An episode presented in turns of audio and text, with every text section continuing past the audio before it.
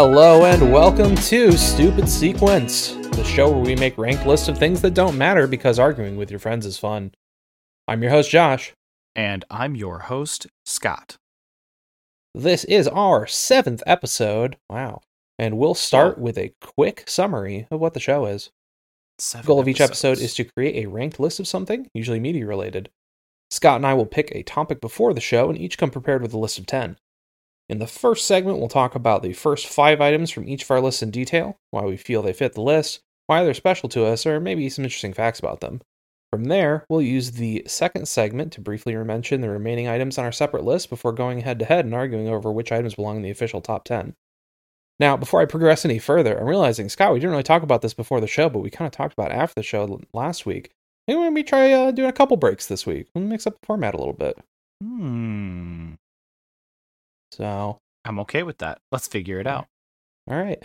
Um, so we have, uh, as as usual, we have an impartial third party who looks at our lists and determines what's going to be on. Uh, if we have any duplicates or anything like that. Uh, this week we have two duplicates in the top five, which we don't, which we haven't had in a while. So, so that means that we're going to talk about um our top sixes here. So the topic that we're talking about this week, we're talking about the wor- top ten worst movie twists. Specifically, not necessarily the worst movies with twists, but the twists themselves are bad. Yeah, and I'm not s- super surprised that we have overlap here. I think Yeah. you you and I have largely similar tastes in what we consider to be a good twist or something that adds value to a movie. Mhm. And in the past, even well in advance of this episode or even this podcast, we have discussed movies that we thought were frustrating as a result of the twist or the change in, in the movie. Yeah, there's definitely. I think that's a, a unique phenomenon that the twist movie, a movie that builds itself around a twist, is setting itself up to be frustrating in a way that most other movies don't. For sure. Um, by by pinning so much of what happens on a, a one specific thing that happens in the movie, usually a pretty brief segment. Um, it can change the whole movie. Yeah, and it can fl- yeah, it could really flavor the rest of the movie. And and some of the items on my list, I think the twist kind of tanks the whole movie.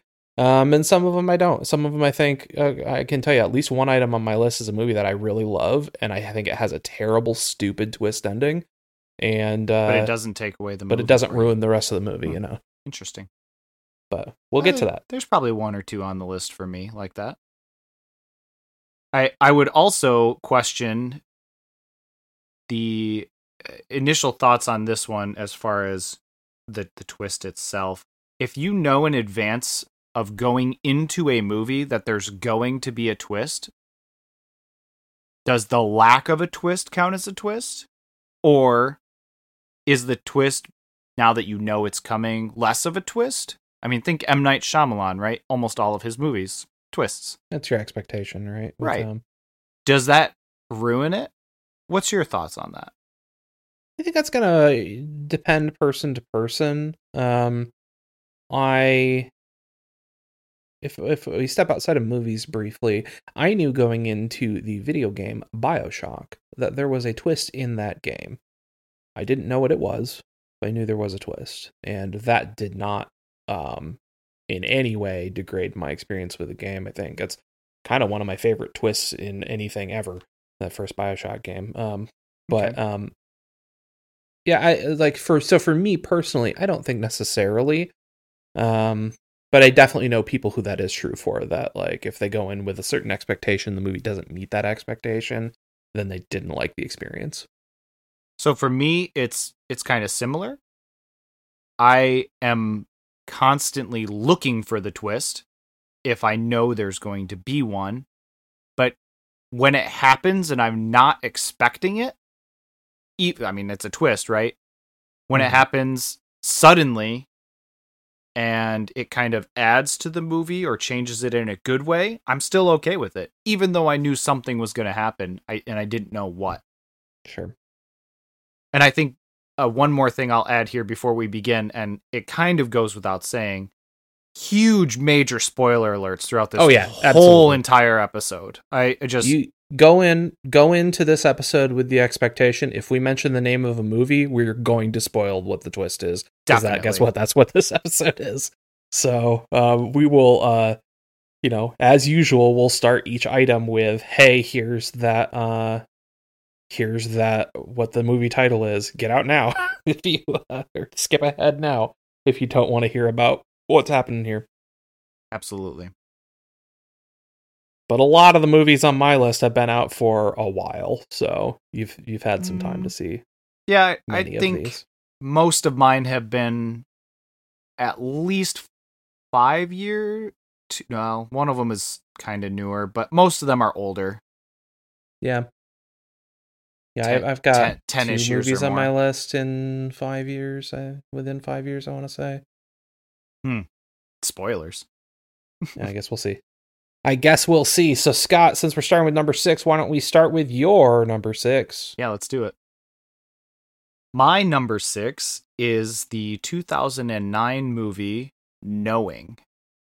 Ooh, The director of this movie, Alex Proyas. So I also was kind of conscious about not repeating directors, and I believe I've done a fairly good job spreading around the love. I guess we'll see with the rest of my list. So, knowing, let me set the pace here for you. This is a Nicolas Cage movie. It starts in 1959 when a creepy ish girl puts her addition into a school time capsule, and it's a letter with seemingly random numbers on it.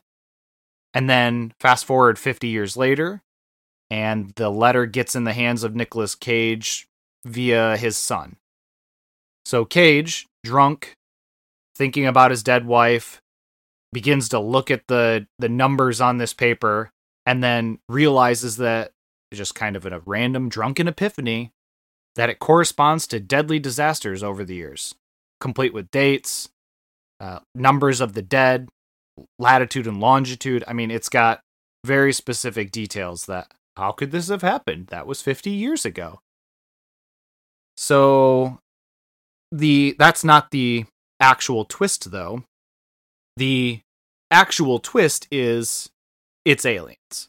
They're being followed around by people that they I guess vaguely look like I don't know Scandinavians that are just kind of tailing them for a long time. But it turns out it's aliens. And at that point when you realize that it's aliens, there's a couple of other like slew of epiphanies. This whole movie, every scene serves the plot exclusively. It's like this person's introduced, but they're only introduced to advance the plot. They're not really providing any value to the rest of the movie or to the scene. They're really just adding information. Here's why Nicolas Cage behaves the way that he does. And pushing it towards this ultimate end. And then right at the end, you find out that Cage, he supposedly worked on solar flares and was an expert in the field. But he doesn't work on them now, maybe? He, do- he really doesn't mention this until the end of the movie when it becomes important. And then the scientists that discovered that there's a major solar flare coming didn't consult with the person who has the expertise in solar flare knowledge. It, it's all very jumbled, and it, it feels like the movie itself pushed into a weird direction, and then it just it kind of hits you with the standard science fiction ending of it was aliens. It's very tired. clearly it was their uh, anti Nick Cage bias uh, It- that well. uh, led them to not confer with him. It's possible. It has a very theological feel to it as well, which is not a problem, but again, it just it's been done. It's like a Adam and Eve type thing or I don't know, maybe like a tree of life. Eh, Just the whole thing feels really poorly written and then it feels lazy when when you hit the twist. So for me, the initial thoughts of the movie, the concept are great. poor execution, really poor twist, and I just I remember at the end of the movie thinking, "Well, that was dumb." Yeah, so I I have uh, I've not seen Knowing, um, but I have heard about it being a bad twist movie. Um, I I like Nick Qu- Nick Cage quite a bit more than a lot of people. I definitely admit that he has made a lot of real junky movies in his life, but he he's always putting in the effort. Is what I appreciate about him. You know, um, he he's always going for it in a way that it usually the the scenes in a even in a bad Nick Cage movie, the scenes where you're watching Nick Cage, he's not the problem. You know, unless you just really can't enjoy his shtick of being Nick Cagey. You know, Right. if you if that really bothers you, you're not gonna like it. I get that. Um, so with he's knowing, not I, he's not the problem in this movie, just so we're clear. yeah, with, with knowing, I have heard it compared to a Nick Cage movie I have watched quite a bit, which is Next, which is a movie where he is this guy who can see like five minutes into the future. Right. Um, I actually liked that movie. I know a lot of people think that movie is not great. I thought it was pretty good. So Have you seen that one? I have seen that one, and I guess it's uh, well, I'll save my remarks on that one. Ah, I see. Okay. I see. I will. A little bit of spoilers here. Yeah, for spoilers for the spoilers. Yeah, So- I I will add the uh the children being saved by this ark by the aliens and Nick Cage letting it happen at the end and then just dying in a solar flare.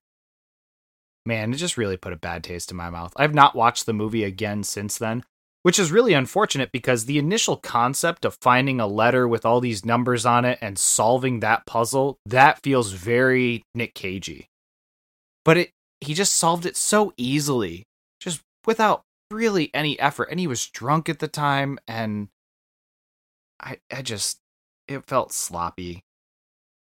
And so for me the the whole movie was just okay. Nick Cage Mhm. made it okay. But the twist just really brought it down another notch. And so that's the reason it made my number 6. Seems worthy of the spot. Definitely not the worst twist movie. We'll get there. Oh yes, we will. But on our journey, let's take a turn and stop at your number 6. My number six is a movie that, um, kind of like I alluded to earlier. This isn't a movie that I love, um, but it's a movie that I really, I, I was enjoying well enough up to the point of the twist. I know a lot of people who absolutely hate this movie because of the bad twist. Um, we're talking about the legendary twist master himself, M Night Shyamalan, and kind of what's widely considered to be his first movie that really went awry 2004's The Village. Mm. Uh, the twist in this movie is pretty infamous at this point, so I imagine this is pretty difficult to spoil for most people. Um, I don't really have a ton to say about this. I think because partially because just everyone knows what this is at this point. Um, Sure. It's a it's a movie about a um, group of villagers in um, this Pennsylvania town. It's very kind of um, ah, what would you say like 1800s kind of style town. Yeah, Um, it feels kind of Amish esque. Sure, yeah. Um, in that like not you know it's all lanterns and wooden wooden houses and um no technology or anything like that. Um, and they're all they're speaking in ways that are more like old time you know, that- Traditional, that yeah. traditional old older way, traditional types of of garb from that time period, things like that. hmm Um, and traditional gender roles for a lot of the society. Yep, absolutely. Um, and your um, the big plot element is that the everyone is living in fear of these terrible monsters that are roaming around and kind of pick off anybody who ventures out too far from the village. And so that's the big um, tension point across the movie is that there's these creepy furry monsters that have claws and are scary and you don't really get great looks at them and and There's only one person who's actually seen them. I- uh, allegedly. right uh Two if you count the blind person. Yes. Yeah, that's true. Bryce Dallas Howard is a is a blind lady in this movie. Um, but yeah, ultimately, um, the there's a whole lot of um different events going on and and people pushing their boundaries and trying to get a little bit outside of the village what's going on and everything but ultimately the twist that you find out is um, actually this has all taken place in modern day none of the monsters were real they're just people in suits and this is a sect of people who willingly came to this park to um, that they had bought or something i guess and ha- are trying to live in an old timey way because they think that the society has gone wrong and that if we go back to our traditional roots then this is the better way we we can live. And just having the entire buildup of all of the monster stuff and the tension and everything going along the way go to like by oh the person finally this, this character finally makes it out and the thing that you see is just like M Night Shyamalan himself hanging out in like a building Right. by a car and stuff. It's like, oh come on, this is this is the worst possible ending you could have put on this thing. Deeply, deeply unsatisfying. Um, so yeah, I, this one for me is just it's. I don't think it's a bad movie. I think the performances are pretty good. Adrien Brody's in there, and Oh, yeah. um, like Brendan Gleeson and like I said, Bryce Dallas Howard. You have a bunch of um, a bunch of good actors in this movie. Pretty good performances. Uh, it's just that twist is just so deeply unsatisfying that it just made people really, really mad. For me, for my part, I was pretty disappointed. I think it's a terrible twist. It doesn't completely ruined the movie for me, but I can't say I've gone back to it and watched it again ever. That's fair, but once you know the twist on a movie like that, how often do you really want to go back and watch it? I mean, there's some movies you know the Sure. twist that's great, and you're like, I need to go back and see all of the hints that were dropped that make this movie amazing as a result of that that I missed. That's different. yeah, I think though. that I think the previous three M Night movies, um, being Sixth Sense, Unbreakable, and Signs, are all really enjoyable twist movies. That having watched the twist, going back and I watched all those movies again later on, and really, and I really enjoy all three of those movies. Um, So, just the village is where his career starts kind of falling off a cliff for a while. So I I will politely disagree with you. I did see as I was doing research for this episode the inclusion of this movie on several lists and for me it was not that dissatisfying. I absolutely was Hmm. not expecting the twist and while it is not a super high point for the movie and as a realization initially it feels kind of underwhelming I I was okay with it. Like the I did not see it coming the first time I saw this movie, and I'll I'll admit that. Yeah, I didn't I mean, it was Yeah, it was a either. surprise, and I was like, oh oh, and I did in fact watch this movie again and picked up on some of the little things along the way, and as a result, it was I was still okay with it, and so I purposefully did not include it on my list because I felt like this movie really the twist wasn't that bad. Interesting. And, and uh, I don't know, I'd watch it again. Maybe I'd show the kids someday. But like, do you think it's a good movie overall? yeah, I'd say it's, well, let me be careful here. I would say it's good for M. Night, but it's a pretty average movie. Yeah, I, I, I think in my notes here, the first thing I've written in my notes here is generally pretty mediocre overall. The twist drags it down a bit. I think there's parts of the movie I liked. I don't think the twist drags again, it down. For me, it I just haven't- is what it is. I haven't watched this movie since probably 2004. Fair so, enough. When it came out, I don't think I saw it in theaters, but I probably saw it within a year of it coming out. Same. I I don't tend to see many movies in theaters, especially now, but M. Night, most of M. Night's movies I did not see in theaters. Yeah, I don't know that I've seen any of his in theaters actually. Well, one of them was. I, I can't believe I'm even admitting to this.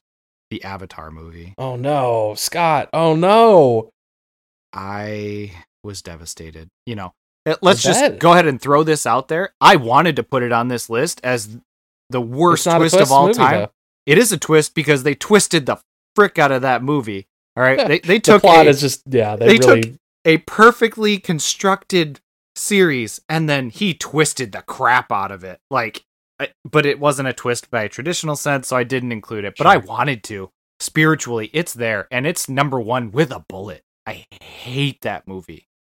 Late later on in my list, um, I have a movie that I left the theater actively angry about, and this would uh, the Last Airbender would be a movie that I had I watched it in theaters I would be actively angry about, but I did not see it in theaters. So Man, I I was so pissed off watching. it's this very movie. bad. I consider it to be the worst adaptation of any piece of media ever. Okay, let's not go there. That's a whole nother rabbit hole. So Anyway, maybe we move on to my number five. you're number five. Let's go. It's a movie you've probably not seen. Uh, Okay. is called Star Wars Episode Nine: The Rise of Skywalker. Duplicate alert! Yeah. Duplicate alert! Shocking. Yeah. So Uh, this is my number two. That's fair. I I really did not like the twist. I Yo, this movie's terrible. It's so bad. It- it oh re- my god. Why did they bring J.J. Abrams in? I feel like the twist. Well, they brought him back, right? Okay, fair. The twist he of did- Palpatine was so, so. Spoilers: Rey is Palpatine, a Palpatine, right? Yeah. So That- I, think that's I her feel like I feel like two twists, two twists in this movie, right? Um, Yeah. one of the twists ahead, is told from the jump, which is somehow Palpatine has returned. Yes. What the hell? Why? That they have put no effort into trying to explain or anything. It's just like, ah, he's back. Oh well, this Yeah. sucks. I So guess. so he hasn't been established just shows up out of nowhere there's no relationship between palpatine and rey that we are like drawing upon or that was influenced in the past and then when kylo ren tells rey that she's palpatine's granddaughter it's like what and and then i don't know it just somehow that's a gut punch to her. I i, I don't Yeah, I- understand the connection how like we suddenly jump to that and and there's really nothing personal. I mean as opposed to like you know luke and darth vader where luke believes that vader has killed his father. Like that's that's an amazing connection Sure. cin- cinematically right? It's arguably obvious and everybody knows about it at this point but Sure. it, it was that and you know watched him as he killed his mentor and then captured his friend like that whole thing whatever that makes a lot of sense there's a lot of connection there but rey there's nothing i would argue Yeah. that her being a nobody was a bigger twist and a better gut punch for her than her finding out that she's a palpatine Yeah, absolutely. So, like, your mileage may vary on The Last Jedi, episode 8, the movie that precedes this one immediately. Um, Hmm. but I I really like that movie, and I think it makes a lot of really great narrative choices. And basically, every single one is immediately undone by everything that happens in Rise of Skywalker, intentionally undone. They basically go, "Well, that movie was stupid. Let's let's give you some of the Star Wars you like." And it turns out, no, So I'm going to stop you there for a second because I just want to clarify. I have seen episode seven a couple of times. Eight and 9 Mhm. I have only seen once each, and it's all kind of blurring together for me. But I remember being specifically pissed off about certain things that happened. I just don't know when they happened. Sure. So, so in terms of the twist, I guess we should. We, this conversation can go very, very long if we do not focus it because I have very strong opinions. I'm a big Star Wars guy, and this movie's terrible. Second That- worst Star Wars. That's movie, why it's number two on your list because Yeah. you I- already feel so strongly about the franchise. But go ahead. It, it's better than Attack of the Clones, but that's not saying much. Uh, the uh, so Palpatine coming back is in, just incredibly lazy writing. Um, this is a wildly incoherent set of movies. You know, pretty famously at this point, they didn't have a plan for what this trilogy was going to be. They were going to give it to a different director with each movie. J.J. Abrams did the first one. Rian Johnson did the second one. Took it in some really introdu- interesting directions. Rise of uh, uh, um, Force Awakens, Episode Seven. JJ, I think, did a pretty good job at like reviving Star Wars as largely a dead franchise in terms of new movies at that point. Um, because you know it's it's it's largely a rehash of plot beats from Episode Four, New Hope, the original Star Wars movie, Mhm. but it's it, it it hits on all the right notes of like it's the Millennium Falcon and the Star Wars music plays and when that happened in that trailer I was like they got me. Somehow they got me again after those trilogy the, the the the prequel trilogy was just fraught with problems. But um so JJ does does a pretty good job on that movie. It's enjoyable Rian Johnson comes in to deliver some really new and new interesting ideas and directions narratively that kind of go in the face of a lot of what Star Wars had done before obviously angers a ton of the fan base because they want because it's different. original Yeah, original want more of expanded universe same. Luke, who is the ultimate hero and unstoppable and blah blah blah. This is way more interesting than that, um, in my opinion. But um, you move into Colin Trevorrow was supposed to direct the third movie, um, and then that fell the ninth through movie? the ninth movie of the Skywalker saga, as they call it now. hmm Um,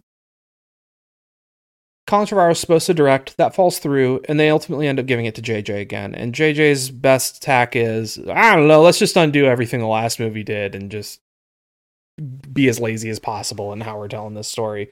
Palpatine's back. The big moment where um, they do the reveal in in episode um, eight, where Kylo Ren tells her that she's a nobody. Her parents are no, you know, no one of importance. Rey herself, no one of importance in the galactic scale.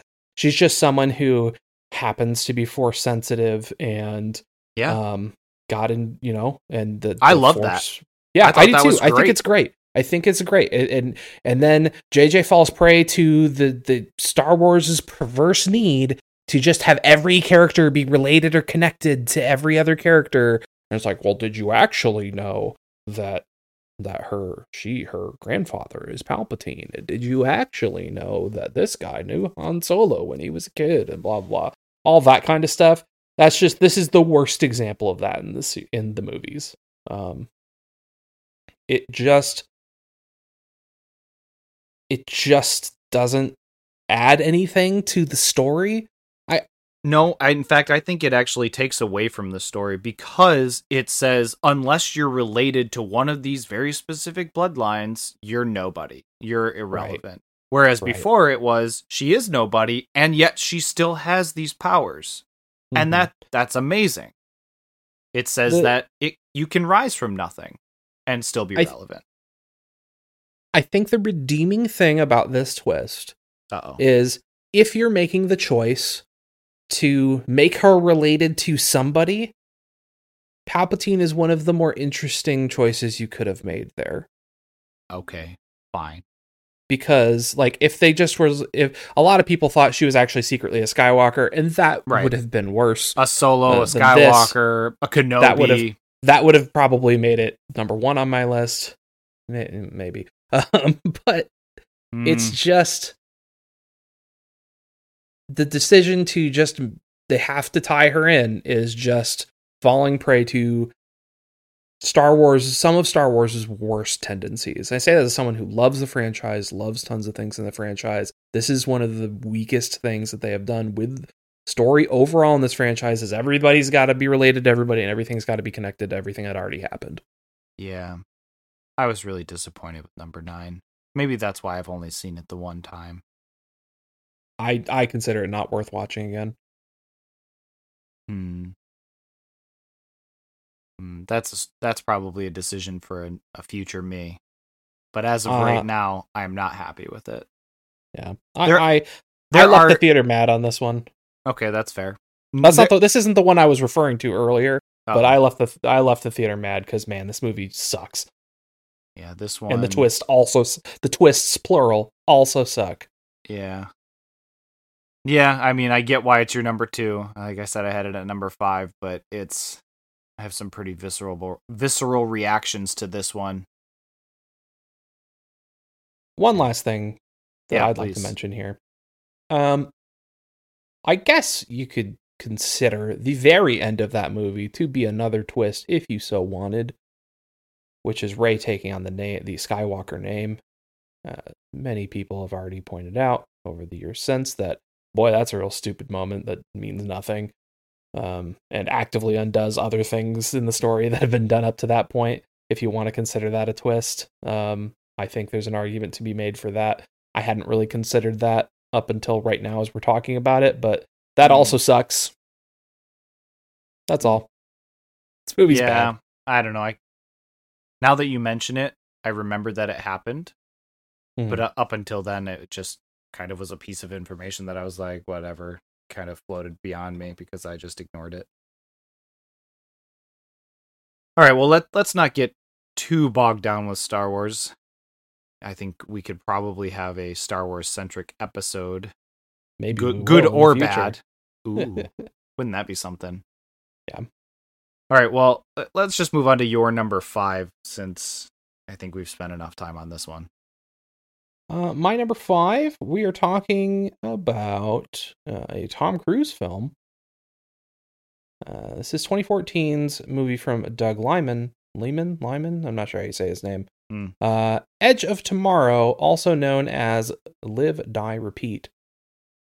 So I this sounds vaguely familiar, but I don't know that I've seen this movie. What's it about? Uh, I love this movie. I think this movie is genuinely great. This is the one I was referring to earlier, where I really, really like this movie. It's probably my favorite piece of time loop media, but um, the ending is dumb and bad. um, unfortunately, it's not all of the ending. It's really just the final moments of the movie. Okay. So uh, I got to do a little bit of plot setup here because please. that's kind of required to know. I'm gonna briefly, as as briefly as I can, sum this up. Um, there's these aliens that have invaded Earth. They're called mimics in the movie. That humans have decided to start calling them mimics. They've taken control over most of continental Europe. Um, they're kind of these big, weird, tentacly, kind of almost robot-y looking um, creatures. Okay. Um, they're just unstoppable. Uh, the U.S., the U.K., and some other nations are kind of planning a D-Day, Beaches of Normandy style invasion, literally launching from, um, from the U.K. to the northern shores of France to try and regain a foothold in Europe. Tom Cruise is a public affairs officer with no combat experience. He's being sent to cover this invasion. He doesn't want to, says some stupid things, kind of indirectly threatens the general who is sending him, who is assigning him on this. Um, and the general goes, "Well, you've made a mistake. I'm arresting you, and kind of you're getting sent there regardless." Um, he ends up getting knocked out and wakes up, uh, being demoted to a private, and is being forced to actually fight in the invasion. Oh. so he kind of gets a, a, acclimated to you know canned weapons, acclimated to this uh, the squad of that he's being put on with the worst soldiers in in this invading force. Um, fun fun presence from uh um from Bill Paxton as a drill sergeant in this Nice. process. Um, and then they you know the invasion goes off and they they end up uh having to fight. Uh, everything goes horribly horribly wrong. The mimics knew they were coming somehow. Tom Cruise and his squad are killed very quickly. But in the process, he ends up killing um, with a mine this strange looking blue um, one of the mimics, and its blood gets on him as he dies. And then he wakes up back at the start of the day, um, back at the start of him waking up, being uh, forced to participate in this invasion. Okay. Um, Because of the blood? Is that what we're led to believe? Yes. Um, so each time he, he, he's going through this day over and over again, he's reliving the events, dies, reawakens at the start of that day. Uh, he ends up connecting with Emily Blunt, who's known as the hero of Verdun, who is the soldier who is like the only person who has ever had large success at fighting these things. Um, and finds out ultimately the thing that's happened to him also happened to her at that point, giving her the same time loop ability. So she was able to kind of re go through these days and get better and better as a fighter. And so, to everyone else's perception, she just obliterated everything in her path because she just had lived the same day over and over again, knew exactly what to do over time. Um, however, on her last attempt, she's injured but not killed, ends up getting a blood transfusion, which removes the ability from her. Hmm. Um, so at the time of the movie where Tom Cruise runs into her, she's doesn't have any of that juice anymore. Um, But she's but still she alive. knows about what's happened. She's Okay. still alive, and so she's kind of helping teach him about how how what the most effective way for him to use this as. Gotcha. Um, over the course of the movie, he learns that the mimics are one big organism. What he killed was an alpha. If an alpha's killed, the omega, the kind of the head of the whole, all of the mimic organism, resets the day, retaining the knowledge learned, which is why they're unstoppable. Mm-hmm. Um, Tom Cruise and Emily Blunt use the same tactic to um, to plan an attack to take out the Omega and win the war. But then the same thing happens to Tom Cruise. He's knocked out, gets a blood transfusion, loses the ability. This is after many, many, many loops of them proceedingly getting fig- um, further and further in and kind of developing this perfect plan. Okay. They make one more attempt to take out the Omega and succeed, and everybody dies. Basically, they all die in the process. All the characters that he's been working with. But Okay. so in in their victorious moment, um, Tom Cruise falls into the Omega's blood, and this is where the twist happens. Um, he wakens at the start of the movie before any of the events, before he gets demoted, before his original time loop even started Okay.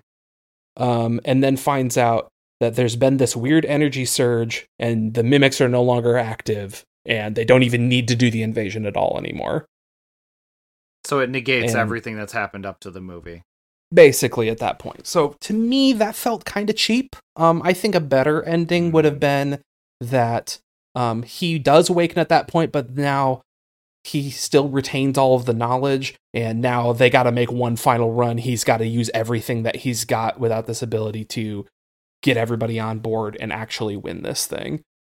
Um, that that's kind of the ideal ending of this movie to me. Um, and then just have it end with, okay, I, this is what we got to do. And Wait, so they don't exist in the end of this movie, or like they've? it's not that they don't exist it's like they're like shut down basically so they like they like the omega is still dead and so they can't the regular ones can't provide any sort of resistance anymore. So def- kind of de facto the war's won already. Oh. Hmm. so i That's think it's a great movie. I think it's a really good time. Um it's a it's a cool kind of actiony take on groundhog day.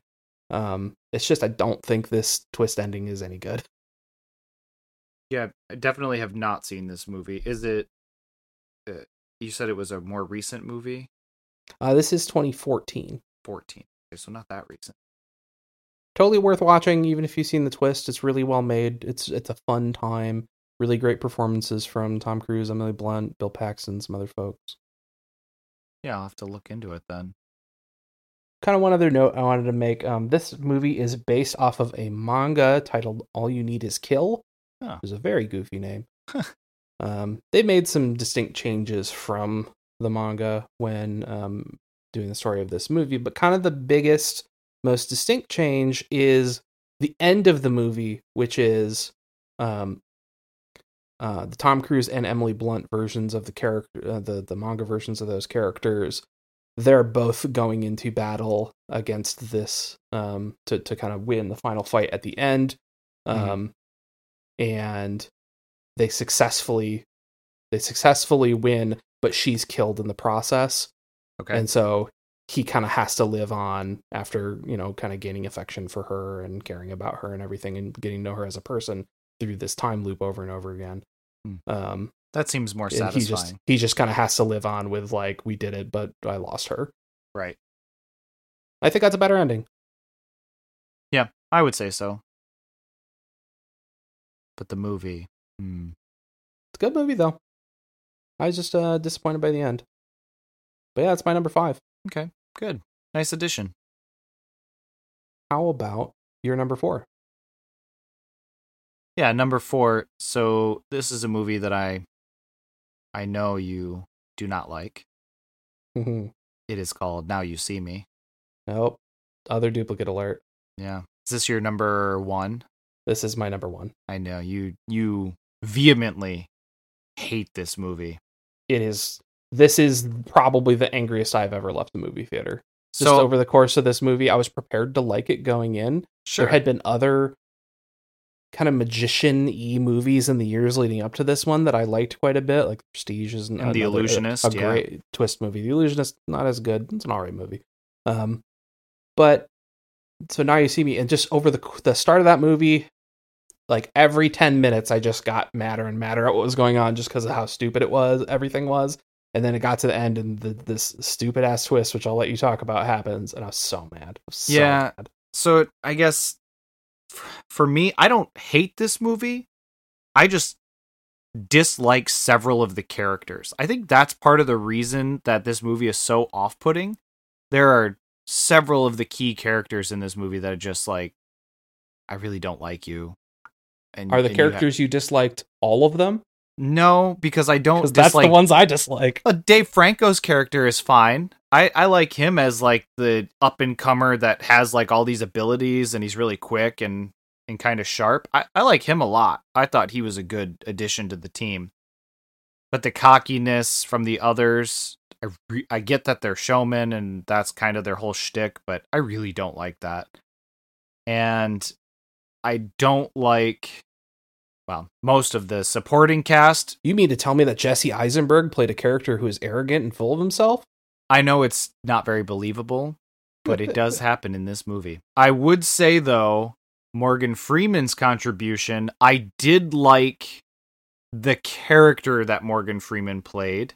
I it's thought hard it was hard to dislike Morgan Freeman. Exactly. Let's and be, I, let's be real. Morgan Freeman an, is just great. It was an interesting concept, you know, somebody who debunks magicians. I, I think that is a pleasant thing and contributes to the story. Well, but I guess I guess before we dig into further yeah. details of this, do we want to like hit a summary of, of of what happens here. Yeah, do you you it's your number 1. You've probably got a little bit more than I do on this, but why don't you go ahead and give us a synopsis? Sure. Um so Jesse Eisenberg, Isla Fisher, Woody Harrelson, and Dave Franco are magicians or street artists um, who are lured into performing together as an act that and um and as part of this act, they kind of the four of them kind of disappear for a year, come back as to do this big show, and part of the show is they basically cause a bank robbery to happen. Mm-hmm. Um, you forgot the best it, part. They're known as the Four Horsemen. They are known as the Four Horsemen. That is that is the thing. That's the name of their big act with the four of them. They're investigated by FBI agent Mark Ruffalo, and he's got um, an Interpol lady with him. Mm-hmm. Um, and they end up performing more acts that involves more theft um, including from an insurance company weirdly tied to Hurricane Katrina, and a reference that seems unnecessary. Um, yeah, that that was a little bit weird. But uh, Mark, uh, keep going. Mark Ruffalo enlists the help of Morgan Freeman, who is a magician turned magic debunker. He ends up pursuing them up until the climax, where he attempts to kill them, but they escape by jumping off a building and disappearing. They ultimately manage to frame Morgan Freeman as being involved in their crimes, and then Mark Ruffalo visits him in jail and ultimately reveals that he was the mastermind of all of this all along. He's the one who lured them into becoming the Four Horsemen.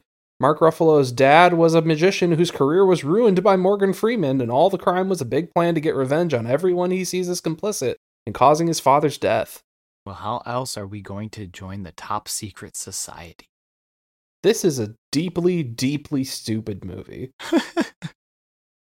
See, I, I, didn't hate the movie that much. It's so bad. It, there's a lot of really bad things about it.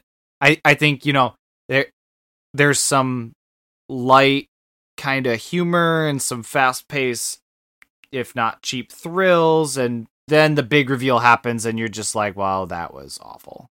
I, I will say, as much as I hate just about everything in this movie, uh, the twist is far and away the worst part. Mm-hmm.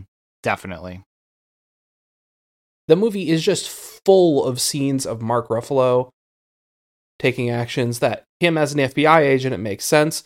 But if you go back knowing what the reveal is that he's the mastermind, nothing yeah. Mark Ruffalo does in this movie make any sense. It's full of scenes that of him doing things that are purely for the audience's benefit. No one's seeing him take these actions. There would mm-hmm. be no way for anyone to find out about the things that he's doing, and and he's still doing them. So it's just it, the movie is just treating the audience like it like you're an idiot.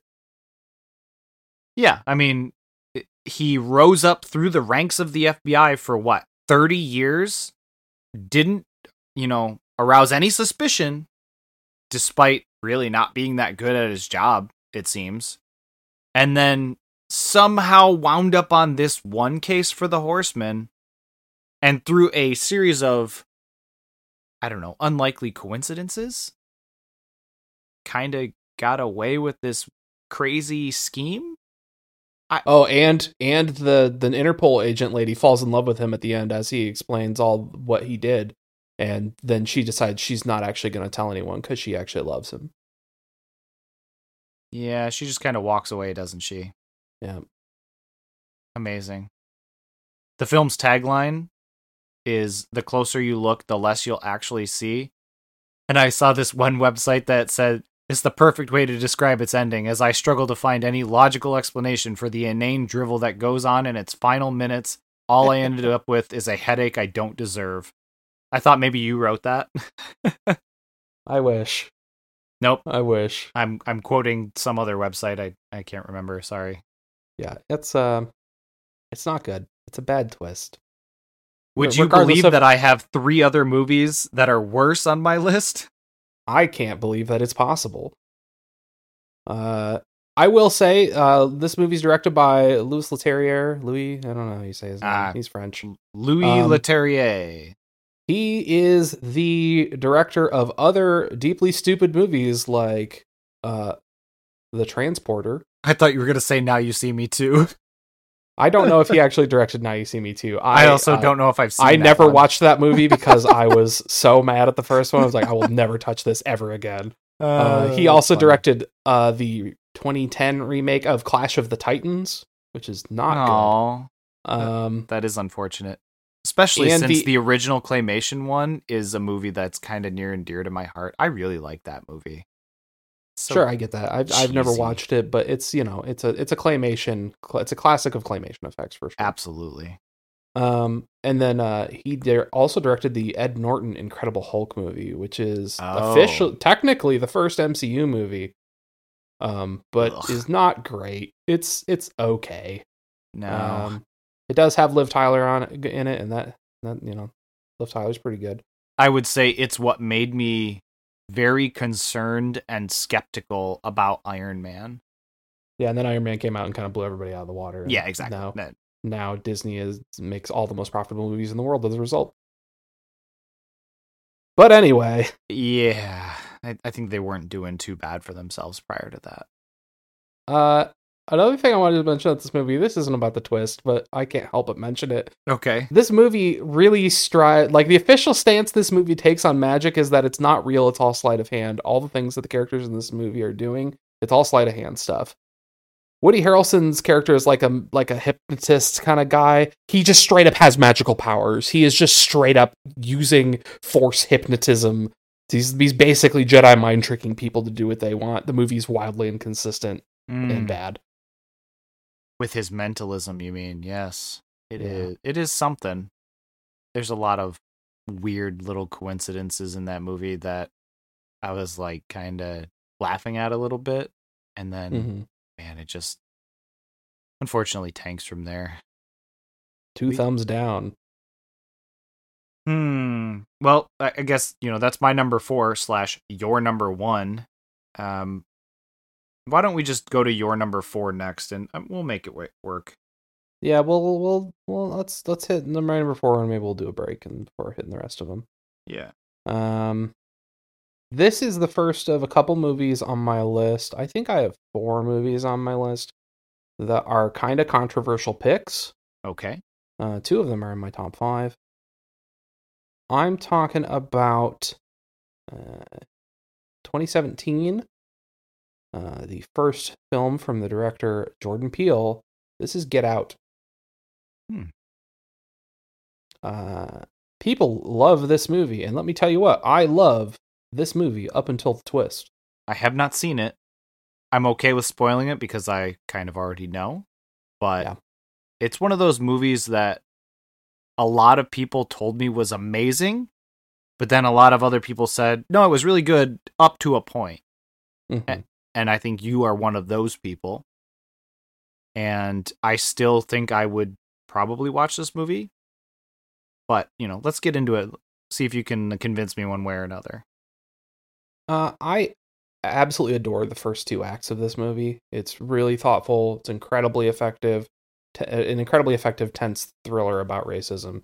Uh, I should have looked up how to say the actor's name, but I'm gonna guess Daniel Kaluuya. I think, um, is your our lead character.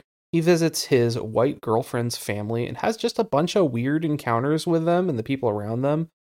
Um, extreme, and there's just this extremely bizarre behavior that's happening from the very few black characters in the movie outside of of Daniel Kaluuya. Um, he's hypnotized by the mom at one point, ostensibly to cure his addiction to cigarettes, and is uh, sent to the sunken place in uh, a really affecting scene. It's very upsetting. Um, as just this um, kind of really unpleasant hypnotism thing happens to him. He just kind of ends up in this void that he can't do anything. Then he wakes up in the morning and he kind of just assumes it was a weird dream, and the movie continues on. Um, it's kind of more and more of this weird, uncomfortable stuff happening. The movie just kind of builds tension and builds tension. And then ultimately, the third act twist is Kaluuya discovering that the family is part of an insane plot to kidnap, hypnotize, and perform brain surgery on black folks so that rich white folks can have themselves implanted in their bodies, imprisoning the original person in the sunken place. The movie then spins wildly out of control in a dramatic, violent, and goofy tonal shift, tonal shift, not unlike that of Hot Fuzz. Hmm. Um, kind of in a similar way to Hot Fuzz, the shift and twist it just just doesn't work for me. Um, I know it's a Hot Fuzz is another movie that a lot of people really like. Um, I love that movie. And so it at a certain point, at the point this twist happens, it just functionally becomes a different movie. Like you have Get Out up to that point, and then after that, it's just a different movie. The entire feeling and vibe and what you're seeing on screen, everything is just completely different. Mm-hmm. Um, it just kind of becomes this schlocky, like very violent horror movie. I don't have a problem with violence in movies, but just like it's it's like almost like goofy levels of violence that are going on. Um, and the movie just kind of to me just kind of became very silly at that point where and that and that frustrated me because I think the like I said before those first chunks of the movie are just really really effective thriller very very tense scenes. Sure they've, they've set you edge. up for certain expectations up to that point right? And then right. then they pull the rug out from under you and they're like no this is actually a slasher film blah. Yeah kind of more or less um yeah well, and it just just from what you are telling I, me. I won't get into the details of Hot Fuzz, but Hot Fuzz also just kind of has a shift where it becomes a different movie at a certain point, and that also kind of kind of tanked that movie for me, my enjoyment of that movie. Um, That's unfortunate because I really like that movie. Just the uh, the dramatic tonal shift in a movie is really hard to pull off well. I think I, I won't say that it's impossible to pull off well, but I've very rarely seen it done. Um, and Get Out just like like for me, I think Get Out could have been like one of my favorite movies ever if it hadn't gone this route. And you know, ultimately, this is the route. Obviously, this is always the way that Jordan Peele wanted this movie to be, and mm-hmm. um, you know, more power to him and people who who do enjoy what this movie is doing. I just, I was just so disappointed by the first two thirds of this movie are so incredibly good and just had me enthralled, and then just basically kicked me kicked me completely out of the experience. I guess I'm probably still gonna watch this movie because I want to experience it for myself, especially if the first portion is good enough for you to put in a top of your own personal list. Like that's a that's a big statement. Yeah, I think it's absolutely a movie worth watching. I don't think this is a twist that like ruins the movie. I haven't got gone back and watched it again, but I, I loved the first parts of that movie. And you know, if you liked Hot Fuzz, if you liked what Hot Fuzz is doing, you you probably will enjoy what what this movie does. Hmm. Yeah, I guess I I'd probably give it a shot. Good I'd say good movie overall. Just a twist and remainder of the movie that just didn't work for me.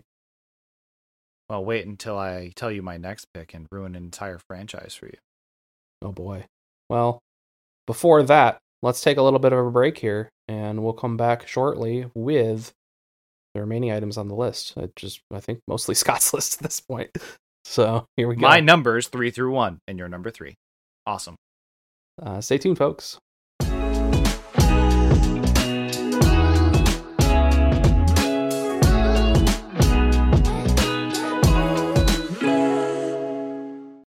Hey, welcome back, everyone.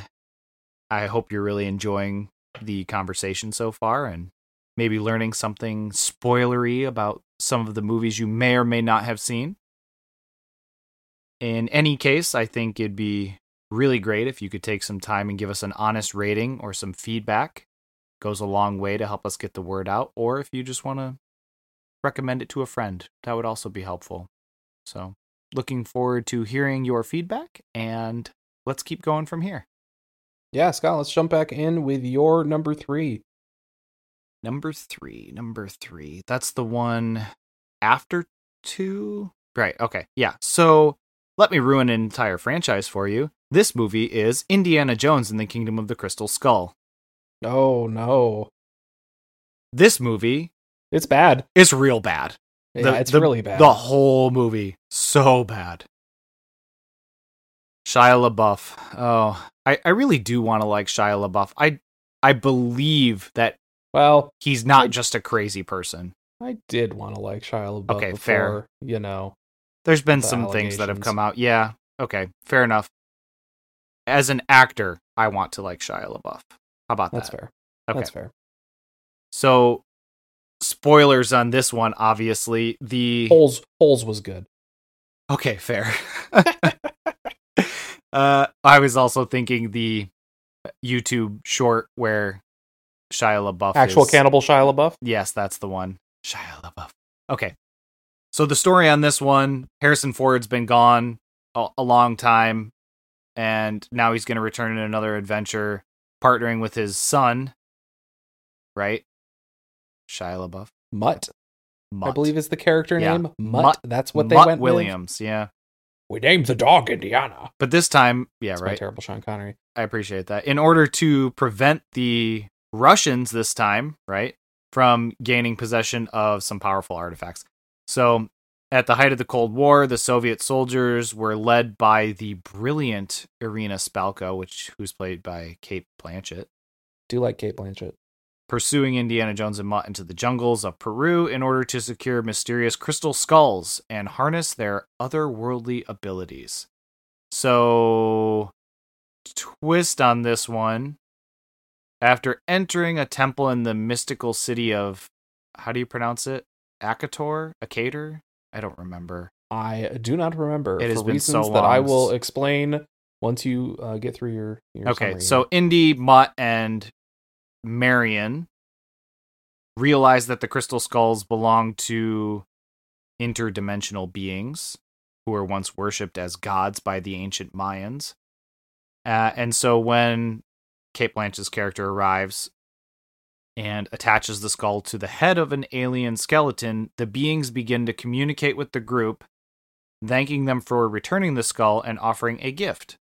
And Cate Blanchett's character demands that they transfer their collective knowledge into her mind, which causes an interdimensional portal to open and her body to disintegrate. So the three of them escape along with another person. I don't remember. Uh, John Hurt, right? yes. Uh, just in time to watch a flying saucer rise from the collapsing temple and disappear into the sky. So uh, it was aliens again. It, it was aliens. The the the moral of the story here is Scott hates aliens. I it's really hard to make aliens work apparently. It's just so bad. I just you know, not Spielberg's best by any means. No, Not even close. And This movie's so boring. what did George Lucas say about this movie cuz I feel like he was not Oh, I don't know, it. but I really want to know. anyway, George the- Lucas, deeply weird man. uh, you know, the other movies, the other Indy movies, I really really liked. I- I- How can you not like Oh yeah, classic Indiana Jones? like Temple right? of Doom's just okay. but Sure. Raiders of the Lost Ark's an all time Ark of the- great. yeah, and Ark of the how Covenant, can I you mean- not love Last Crusade with Sean Connery? Oh, amazing. River Cla- Phoenix, R.I.P. Cla- Also, also John Hurt, R.I.P. for this movie. He's wasted in this movie. Hmm. Love John Hurt. Hmm. I don't know. I just suddenly there's an alien civilization and they're really bad CGI aliens and It's it's not good. I you know I- So I don't know. I just I really didn't like where this movie shifted and it I, it felt really cheesy and too much of an, a cop out. Like it wasn't what Indiana. it doesn't it doesn't feel like an Indiana Jones. No, movie. not at all. It's it's very frustrating.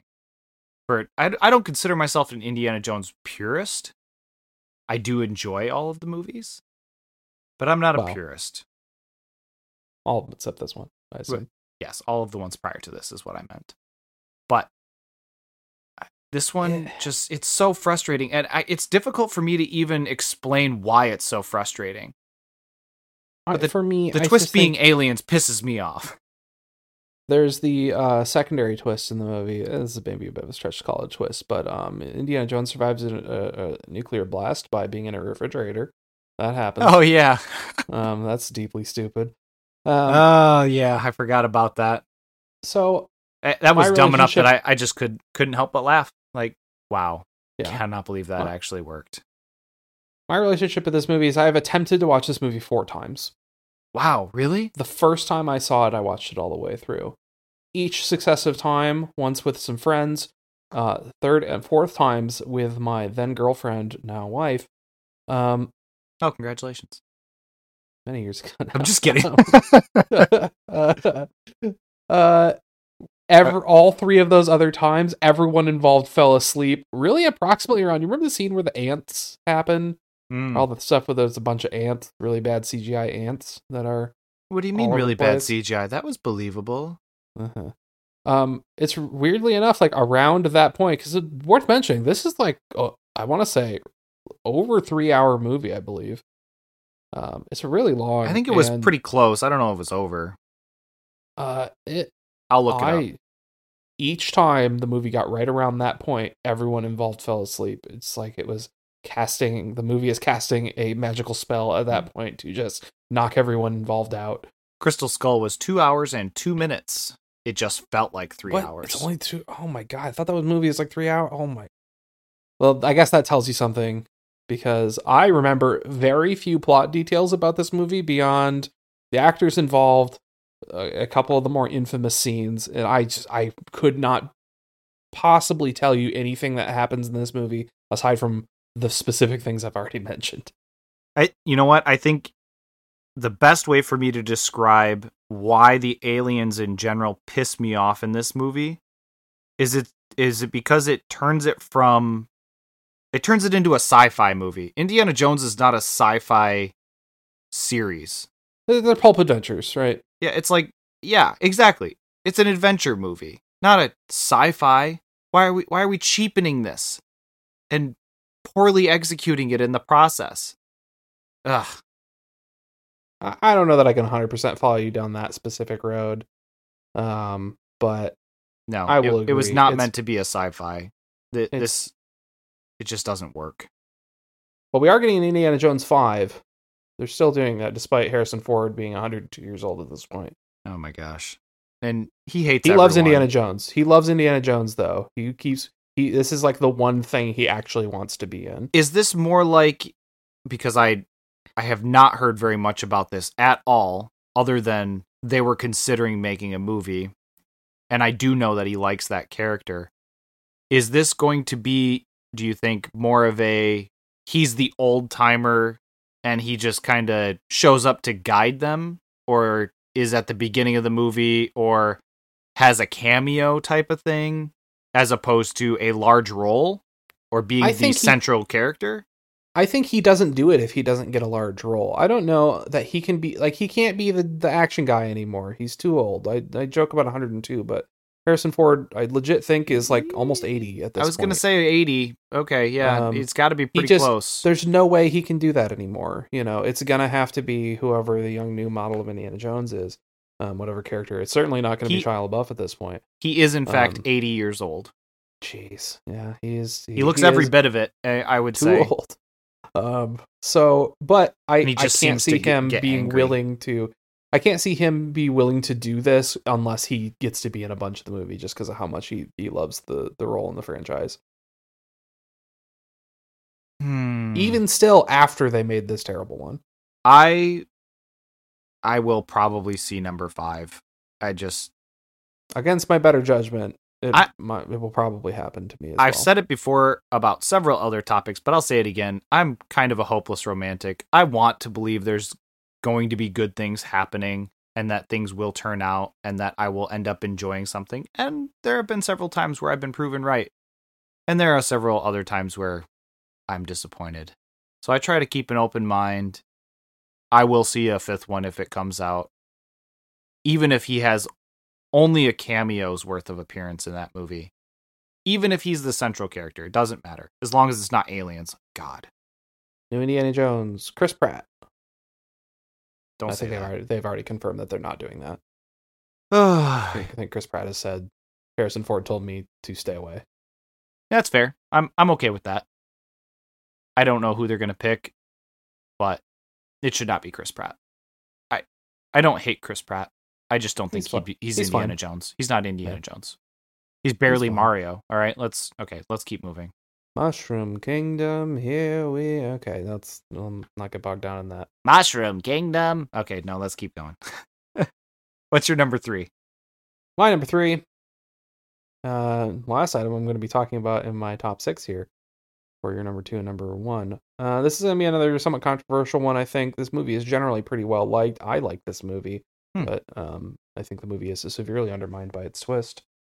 Um, boy, I'm gonna mess up this director's name because I don't know French well. It's uh Denis Villeneuve or something. Villeneuve. I don't know how you say his name. Is it The Denis directed- Villeneuve- Yeah, something like that. Okay. Um, in 2016, he made Arrival, starring Amy Adams. Uh, this is a cool movie. Um, The movie a with the- really dumb. Linguistics. Okay, Yes. yes. Okay, yep. I know which movie you're talking about. This is a cool movie. I like that movie. I think the twist is very stupid. It, it doesn't ruin the movie for me, but it does undermine it. I think. Um, so basically, what happens in this movie? Um, a series of alien ships appear on Earth. Uh, they're kind of these big, weird, monolithic um, ships that are like floating a good distance above the ground. Mhm. They show up and do nothing, basically. Um, Just hanging out. governments of the world are confused and frightened. In the United States, the military recruits a group of people to investigate, including Jeremy Renner and linguist Amy Adams. They're trying to decipher the aliens' language, which are these strange symbols written on the glass that's dividing the aliens from the human friendly section of the ship that appears to be specifically there so that humans can come onto the ships and, and communicate with them. The aliens are never really clearly depicted for the um, most of the movie. They're kind of behind this glass and emerging out from this very misty uh, environment, um, and are kind of they just weird black shapes with these tentacles that come out of the mist and draw these symbols on the screen on the glass. Right. Um, they're very weird and no one understands what they are, but the aliens are clearly trying to communicate. So there's a kind of this um, effort around the world that's going on to try to translate what's going what what they're saying and so amy adams is kind of leading that effort um from on the united states ship um this effort to translate the language is most of the movie and is genuinely great. Um it's just kind of this It's like a puzzle. into yeah it's this puzzle and really good a lot of really good scenes about this stuff. Throughout the movie amy adams seems to be haunted by her past. Her daughter died at age 12 leading to her marriage collapsing. Over the course of the movie we see scenes about these events. It's unclear at first if these are dreams or just flashbacks for the audience benefits but it becomes more apparent over time that she's experiencing these um she is seeing these as dreams or whatever over the course of the movie during all these events, China and other nations are agitating more and more about taking military actions against the ships. Um, at one point, pretty uh, uh, most of the way into the movie, some rogue soldiers try to blow up the U.S. ship, um, which leads to some injuries. The aliens save the researchers, but one ends up getting killed. Um, and then the movie kind of falls apart here for me. um, this is where the twist comes in. Amy Adams goes back in alone, kind of goes rogue and goes, "I'm just, I, got, I have to go back in and figure out what's happening because the rest of the world is starting to freak out that this has happened, and China thinks that the aliens are going to attack, and are, you know, every things are at a boiling point." Amy Adams goes back in because they, th- uh, sorry, because they think the aliens are going to retaliate to what's happened. hmm Amy Adams goes back in by herself. Um, and comes to the realization that learning the alien language alters your perception of time and allows you to access memories of the future. The flashbacks and dreams were actually her accessing future memories of her marriage and child that she has with Jeremy Renner's character. Mm-hmm. Then she accesses a memory of her at a party where they're celebrating that they saved the day from all this event and that nothing bad actually happened.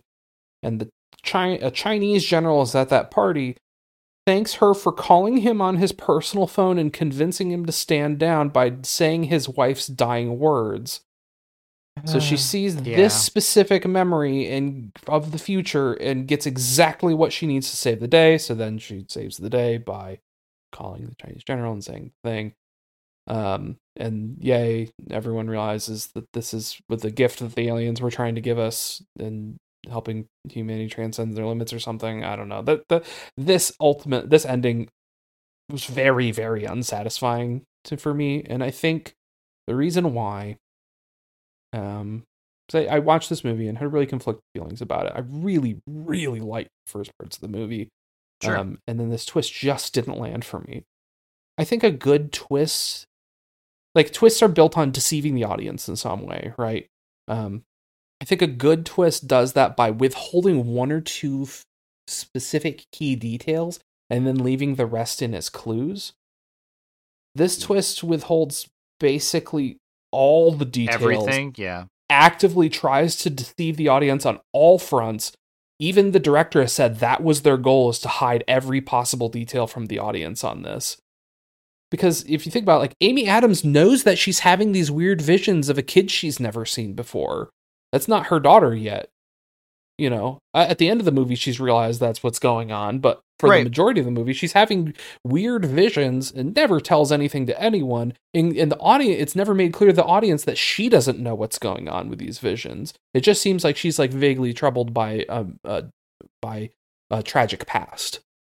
Right. Which I'm okay with that as a setup, right? Finding Sure. out the twist is that it's actually your future. That's a good twist. I'm actually okay with that one.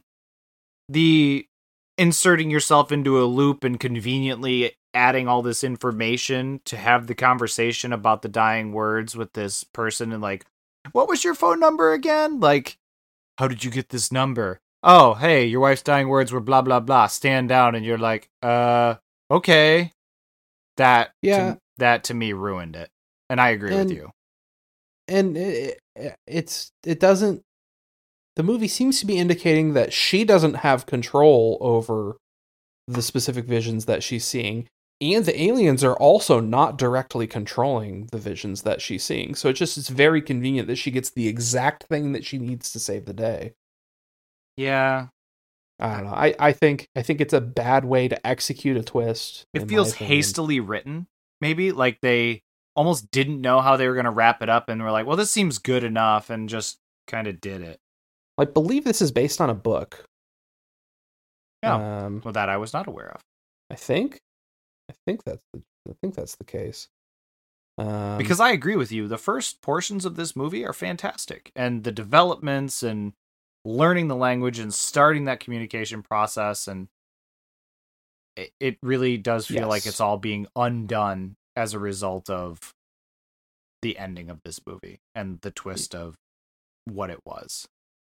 Yeah, th- this is a book, and I believe the case is that this is more or less the ending that's in the book. Yeah. Okay. So I guess faithful adaptation, but I still think it's not it's not a very good ending. Hmm. yeah. So frustrating for me. This was another one that was frustrating for me. I enjoy a higher percentage of Arrival than I do of Get Out.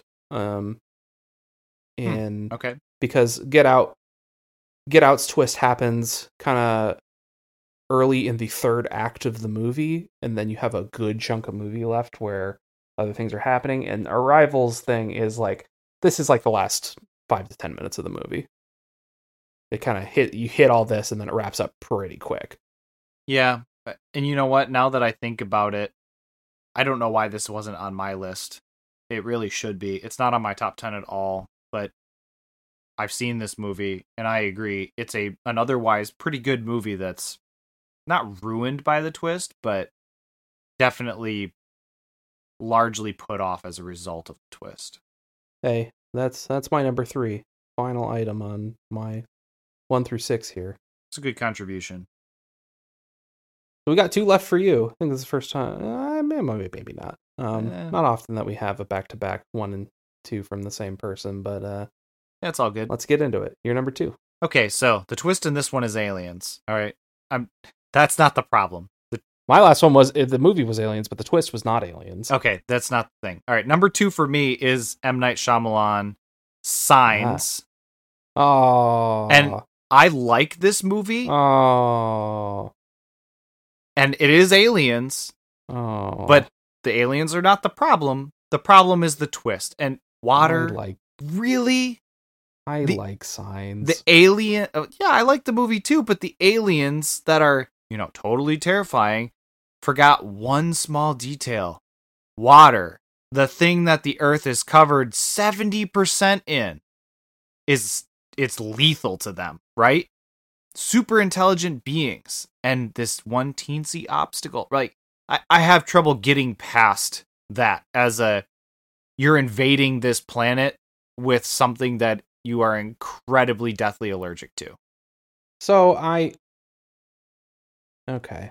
I uh And their plan fails. Shocking. yeah. It to me I uh, this is, you know, this is a 2003 movie. Um and you know, this has been just, you know, it's almost 20 years ago now. Jeez, that's wild to think about. Yeah, 2002. yep. 2002. Okay. So actually 20 years ago. Yep. Um I am I've seen this movie several times and I I don't buy into the takedowns of the twist that a lot of people have. Um I think I think this is okay. See, this is where we're just gonna have to disagree because the the alien's weakness is so mundane and just kind of silly. Well, it's not okay, it's not the first work of sci-fi to do this, right? No, but I Um, feel like it really it unravels an otherwise good suspense suspenseful atmosphere. Like the first several parts of the movie I like, but then I'm like, "Oh, really? That's the twist?" Oh. like War of the Worlds does like the aliens are undone by the cold, right? Um the common cold, which you should argue that like The new War of the Worlds planet. with Tom Cruise in it? I thought I they believe the original. I think the original story is they're undone. I by was to cold, say right? cuz yeah, that one, yes. The original, Um, yes. The new one, no, it was Oxygen, which also Well, feels like well, that that the Tom Cruise movie is terrible. yeah, um, okay. but we'll, we'll talk anyway, about that another time. the- the the thing with this is it it leaves out a bunch of other factors because well you know the aliens are intelligent enough to create a spaceship of Mhm. inter- capable of interstellar travel. That doesn't necessarily mean they're super intelligent, right? Um, Mm, also, we don't know what they're coming here for. Ultimately, we just know that they are coming here, and um, the thing that they could be coming here for could they could be extremely limited on choices and have to come to a planet with suboptimal conditions to get what they need.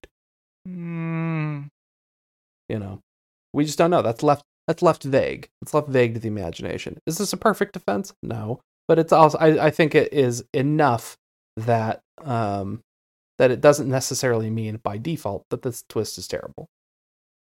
I'm not buying it.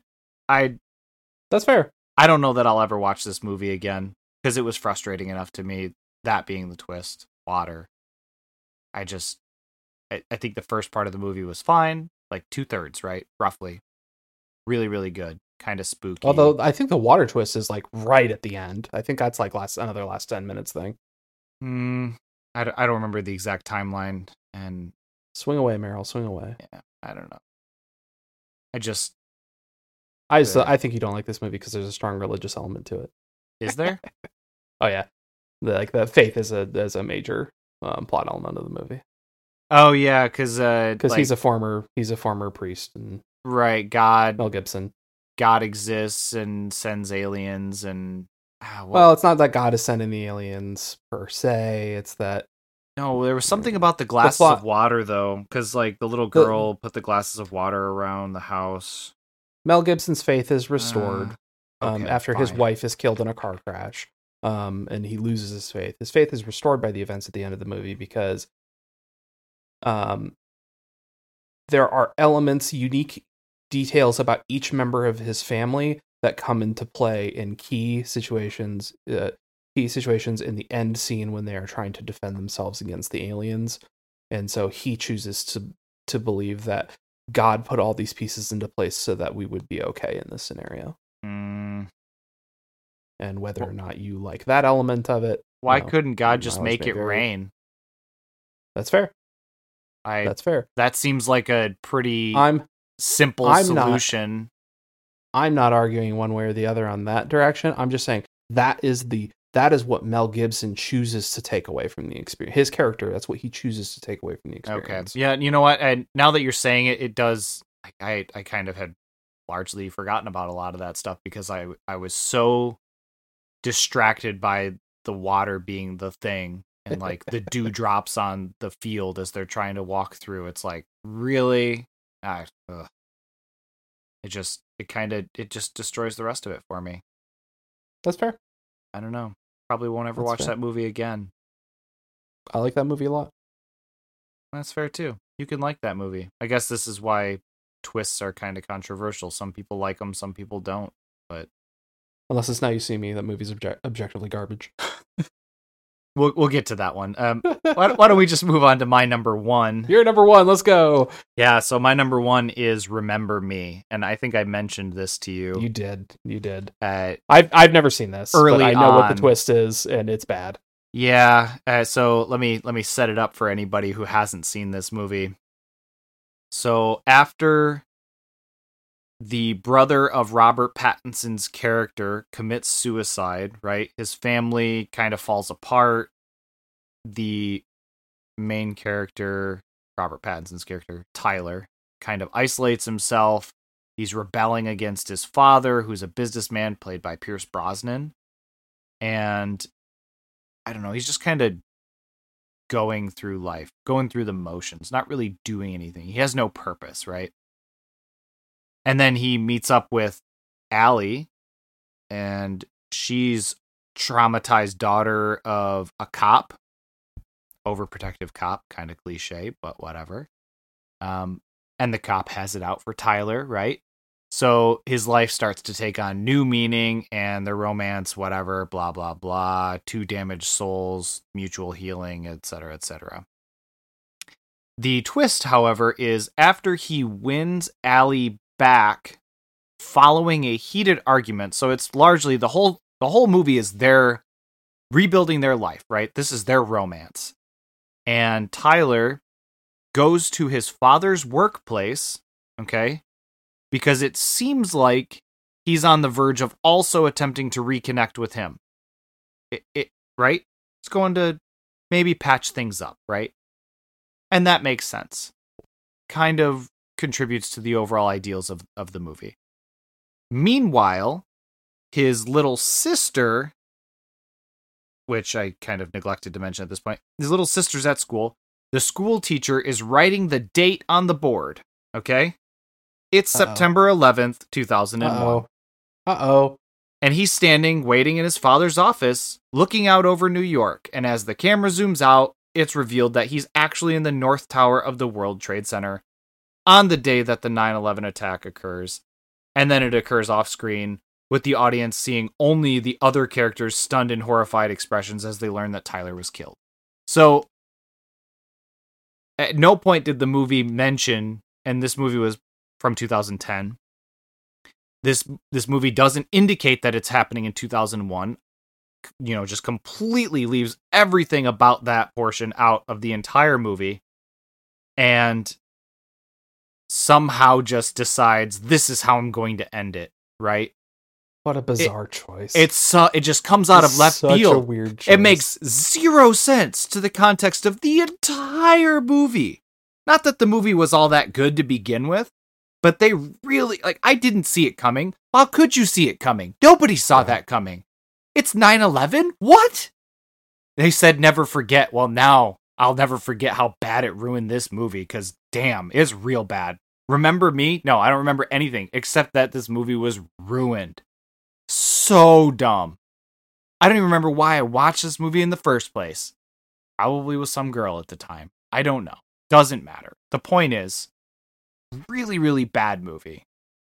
And and it's mainly because of the 9-11 occurrence. Really? Why? It's uh, I'm gonna say pretty distasteful. Yeah, it was only nine years after 9-11 occurred. I okay, fine. Maybe I don't remember how things felt at that time. But I remember watching this movie and thinking, wow, that is just really stupid. Really? I I don't know anybody who's watched this movie and gone, "Oh wow. Oh, I can't believe it. Yeah, wow. This is amazing." No, nobody says that. Nobody's happy Yeah, with this no, they- ending. It is uh reviewed pretty poorly.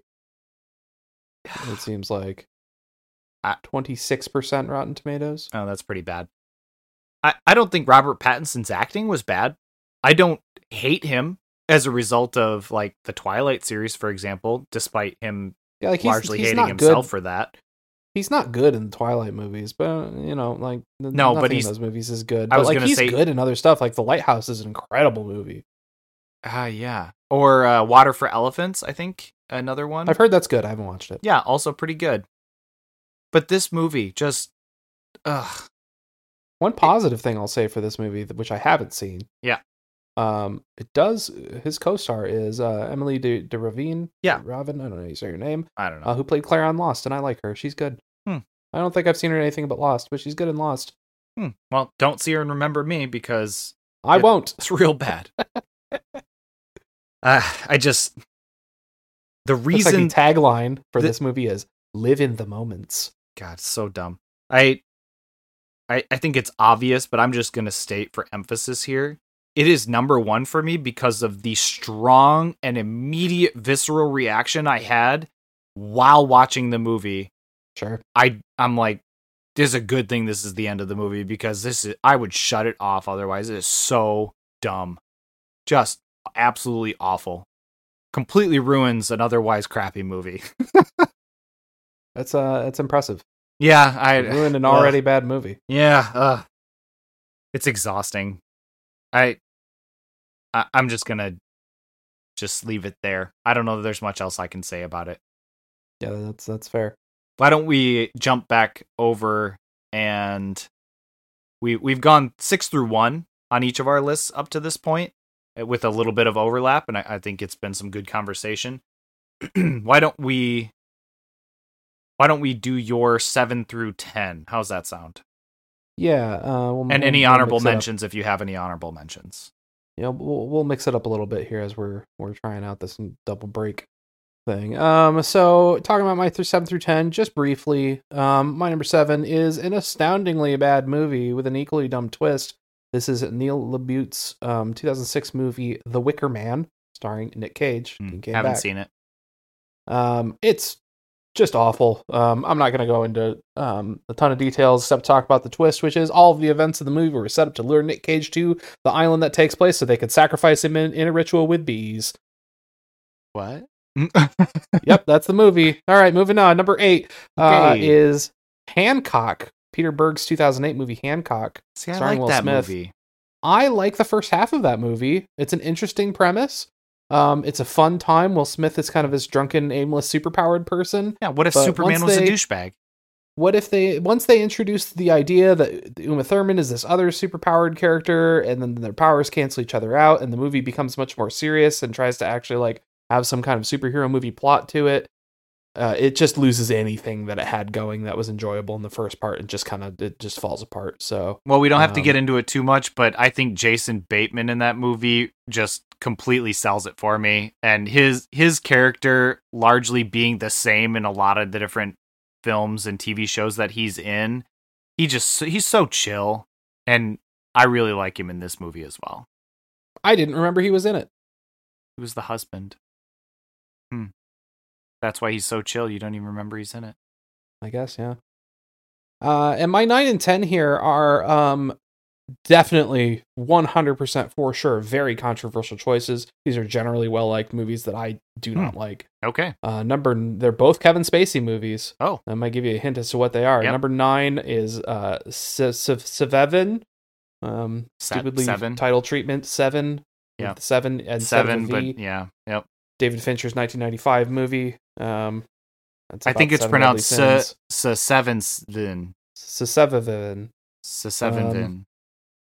Hmm. Uh, it's a Kevin Spacey's a serial killer and What? um, making the seven deadly sins happen. The twist at the end is that he he's the final one. He cut off Gwyneth Paltrow's head and put it in a box and made Brad Pitt yell, "What's in a box?" And then and then he In order to taunt to him kill to get him. to him. kill him. Yeah. Yeah. I see. I, so I he's the final killing as part of Wrath. People like this movie. Like it, it's it's widely liked. This one might just be me. I just don't think it's any good at all. Hmm. yep. I like that movie. Keep going. Uh, and then number 10, the other Kevin Spacey one on here uh, is Bryan Singer's 1995 movie, The Usual Suspects. I, I knew you were going to say that when you said it was a Kevin Spacey movie, and I am going to agree that you're wrong and disagree with you because I really like this movie. I Uh, did, this movie won Oscars and everything. yeah, Um, the I didn't know I didn't know this was the twist at the end of this movie the first time I saw it, and I- and I saw it years later. The, the movie is his character being interrogated about a massacre that he and his criminal compatriots were somehow involved in, seemingly orchestrated by legendary underlord criminal mastermind Keyser Söze. The end of the movie turns out Söze. Kevin Spacey was Keyser Söze all along, and he made up the whole story based on things he saw in the interrogating detective's office. Which is awesome. Again, people absolutely love this movie.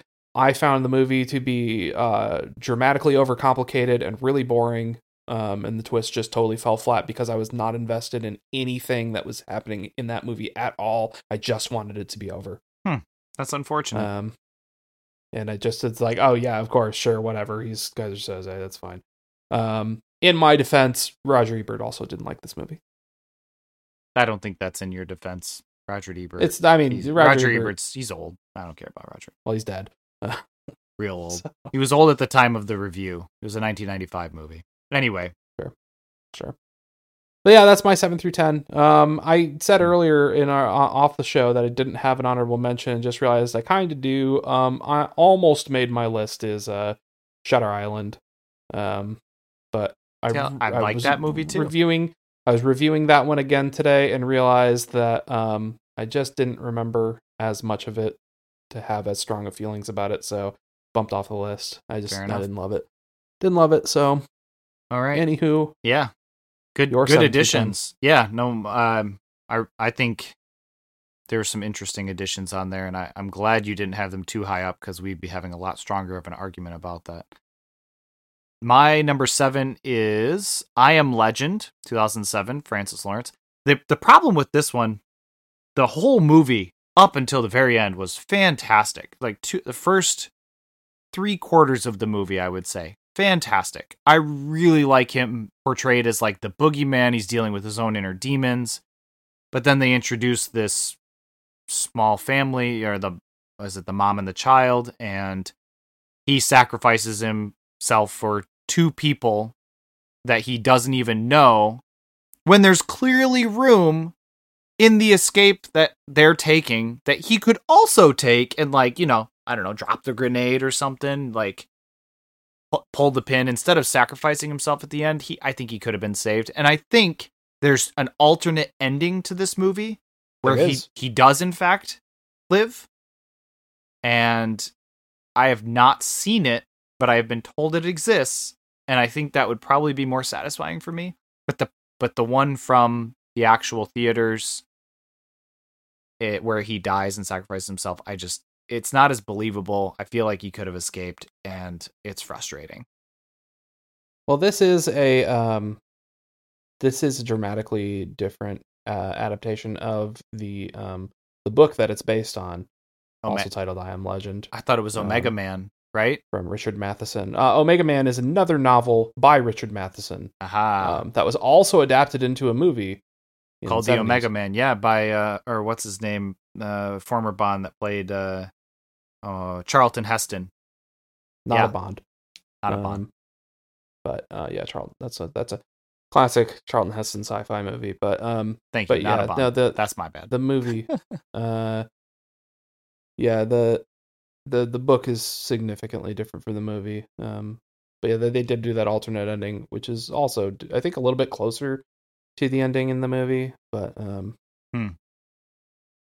Well, I'm going to keep going here. My number eight is Source Code 2011, director Duncan Jones. yeah, So the the problem I have with this one is at the end they just kind of decide that he's going to take over this other guy's body permanently, and that guy's just kind of erased from humanity, and that's it. Like that's yeah, and I, it's an okay movie. yeah, it's a fine movie as far as time loop type movies go, but it that that bothered me a little bit, and I don't feel super strongly about it, but it was enough to say like, yeah, this is kind of dumb. I don't really like that. This is the So- movie my wife and I went to see on our fourth ever date. Oh, congratulations. To give you a little bit of a time period on that. Uh-huh. 2011. Yeah. So uh, number nine for me is 2007 Lee Tamahori movie Next, and this is another Nicolas Cage movie. And Yeah. I know we mentioned it kind of early on in our conversation here, and I wanted to reserve my comments because you kind of indicated it in your comments. He can see into the future for about 5 Mhm. minutes, but somehow imagines the entire second half of the movie and apparently his powers allow him to just do that. It was way more powerful than he was let on. Okay, you know, so they say it has something to do with I think their psychic connection or whatever. Yeah, And- it's it's poorly explained. It- yeah, it's a if really at- if at all. yes, exactly. Very very. I like the I like the movie, but the twist is dumb. Sure, good Agreed. movie. Dumb twist. I I don't think I don't think it makes sense given everything that occurs. And then he just kind of like, oh, you don't stay here. I'm gonna go. And then Nick Cage has very bad hair in the movie. Yeah. He has not resolved most of the things that were supposed to have been resolved as a result of the bombs going off and it's you know what i just it was a little bit disappointing weird choice. yeah A little bit of a cop out. Yeah. It was all a dream or i had all imagined it all right number 10 for me 2009 Jaume Collet-Serra the movie is called orphan and Ah, I don't much go for horror thriller movies. I, no, very rarely. I don't remember. I think it was the girlfriend at the time convinced me to watch this movie, and the twist I is, you right, ready for this? She's not an Mhm. orphan. She's a 33 year old woman. yeah, I've not I've not seen the movie. What? I'm familiar with. Like, what? No, that's dumb. I would much rather there be some actual supernatural or possession or the devil or something that actually kind of makes sense with all the events and oh yeah bad things follow her. Now it turns out she's a psychopath and 33 years old. Okay. That- i mm, It's horror movie logic. yeah. So that was my number 10 the only honorable mentions i have two honorable mentions here. One of them is another m. Night Shyamalan movie and i didn't want to put it on the the list because i only wanted to keep it to one in the m. Night mm, uh, film um The oeuvre. compendium. Yeah. Oeuvre yes thank you. Uh for but for me glass. I i think Yeah. I, I dumb liked twist. yeah it he drowns in a tiny puddle at the end i get that water is his weakness but it, uh, it- and, and that one i'm not even upset that water was his weakness right that kind of makes sense in this It's just an unsatisfying ending. it, it's deeply unsatisfying. And I get that M. Night mentioned that even the most powerful or strongest beings can have or can be taken down by the smallest weaknesses. I don't remember what it was, but something about Achilles' heel and eh, whatever feels dumb and very unsatisfying. And then Jim Carrey in the number 23. This one, I, I I don't know anything about this one. Oh, this one he is a uh, he's discovered this book and the book closely mimics events that have happened in his own life and the number 23 keeps coming up like he's staying in a hotel and it's the hotel room is number 23 and the, it just the number 23 keeps occurring over and over and over again. And the twist is it turns out he wrote that book and he you know killed his wife or whatever. And i i don't know just the whole way Just it was forgot. written it just yeah i i don't remember all the details of it. I just remember thinking this is really dumb. Like i don't really like this movie. Why am i watching this movie? And i may have even shut it off. I i might not have finished it even though it had kind of the twist was at the end but whatever. Anyway so that's the end of my list that's all i got All right. Well, we've completed our top tens. Some good entries on here. A lot of a lot of dumb twists, as it turns out, yeah out there in the in the movie world. Um, but we're gonna take our second break here and then come back to argue over what belongs in the unified top ten. So uh, I think it's. I think it's going to be a quick re- resolution here for the the top 10.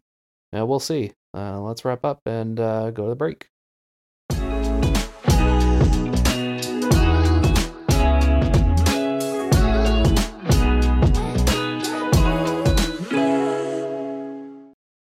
Hey, welcome back. We're going to dip into the final phase here where we discuss our unified top 10 list, but before we do, I want to invite you to contact us on our Twitter if you have other show ideas or just general comments, maybe not directly related to feedback, but our Twitter is at stupid sequence, or you could email us at stupidsequence at gmail.com. And now we're going to jump back into the final phase and hopefully resolve this relatively quickly.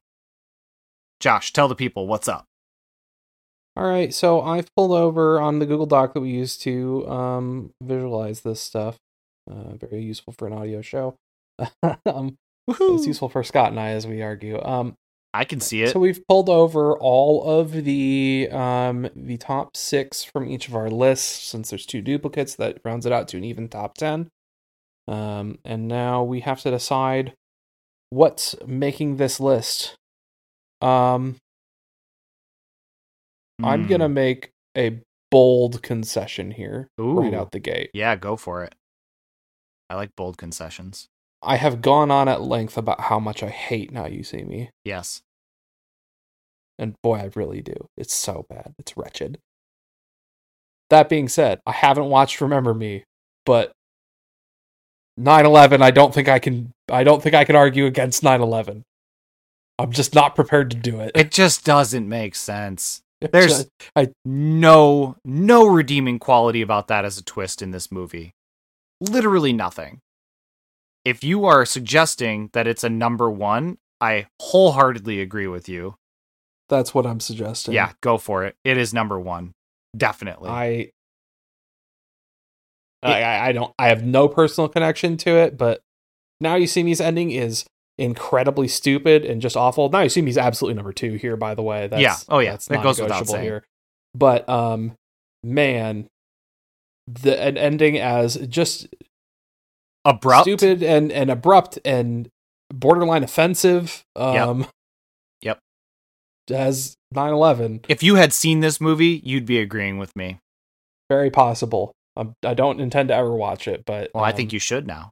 but I'm no, I'm good. um, but I'm, I'm I'm gonna allow that. to There's a twist. one You'll never see it coming. okay, well, I appreciate that. Thank you for the concession. I wholeheartedly agree with you because that was pretty much what I was going to say anyway. And I was going to also suggest that Now You See Me should be number two because it was number four on my list. And uh, eh, yeah, go for it. One, two. Remember me. Right, Now You See Me. All right.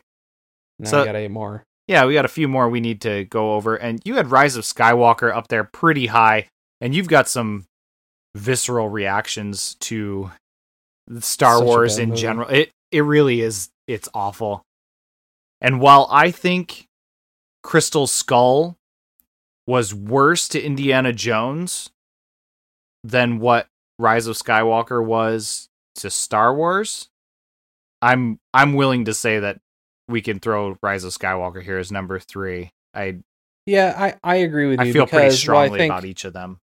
I think Indiana Jones and Crystal Skull like does a lot to just kind of not adhere to the past of Indiana Jones in ways that hurts the movie.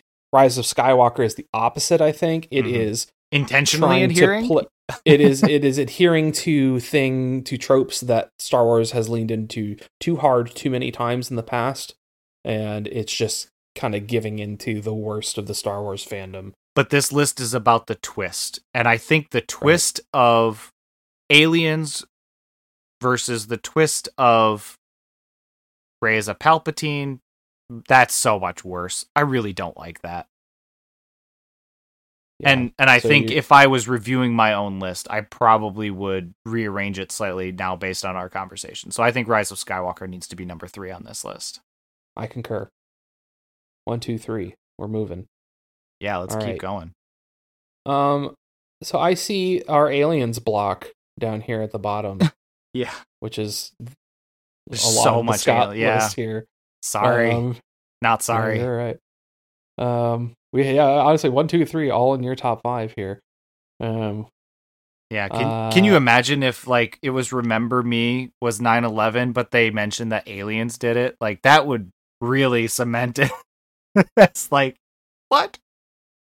I I'm looking at um, so, so knowing is your lowest rated of your aliens picks, Hmm, yeah.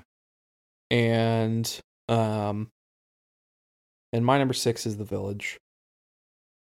The village, yeah. And I- I'm pretty comfortable with I the like the village, and Village. knowing being nine and ten. yeah, I like the village. I I also like I don't hate knowing. I like Sure. some, I of, some of the elements Knowing. are good. And and again, I think Village is an okay movie. I just think the twist is dumb. You think the twist is okay? Yeah. How about we knowing at nine, Village at ten? Oof. Uh yeah, that's that sounds good. All right. Yeah. Cuz I don't I don't really hate the village twist all that much. Yeah, It's that's not, why I'm, it's not I'm great. to put it a little bit lower, is because I think the twist is dumb, but you actively think it's all right. Um, so and I don't have a strong feeling on knowing, um, despite knowing that a lot of people don't care for it. I think number four needs to be Indiana Jones. I had it as Signs, but I don't think I'm going to convince you that this twist of Signs is Absolutely not. number four Absolutely not. worthy. Signs. I, think. Uh, I think. I. I think we put signs at number eight. Whoa, okay, whoa, hold on. Uh-huh. Yeah. See, I haven't seen Ar- Arrival, or excuse me, not Arrival, Get Out, or Edge of Tomorrow. So I'm, I'm struggling a little bit with these ones. I think Mhm. the fact that Get Out was, in your opinion, a very good movie up until that certain point, right? And then it kind of changes tonally uh, for the worse. And I, I will remind you, we're not. Re- we're, the placement of the movie on the list does not mean the quality of the movie. It means the quality of the twist. Right, but I think the quality of the twist lends to the quality of the movie, and in some cases it ruins it. In other cases, it just changes it, Mm-hmm. and and that's not necessarily the same thing. That's fair. Um, for me, I think Arrival and Get Out are undermined in their um in their twists in a way that Edge of Tomorrow isn't. Um, I just think the ending of Edge of Tomorrow is just a cheap Hollywood. Everything is all right now. Mm-hmm. Um, ending in a way that I just found disappointing after a movie that I really loved. Other than that, um, whereas I think Arrival and Get Out both deserve to be higher on the list than Sure. honestly the rest of the the the, the five we have remaining get a, uh edge of tomorrow signs and indiana jones specifically because those are movies that are would have been dramatically better overall had they not even had twist endings in Yeah. my opinion Okay, that's fair. So then, what I I just did here, I'm gonna uh, add to it. Number four, I threw Arrival on there, and the main reason, as you were discussing it, and I think even in the pre-show, this this might have come up where we were we had mentioned this movie, and and I felt like it was really dumb, and for some reason, it just didn't end up on my list. I don't, I'm not really sure why.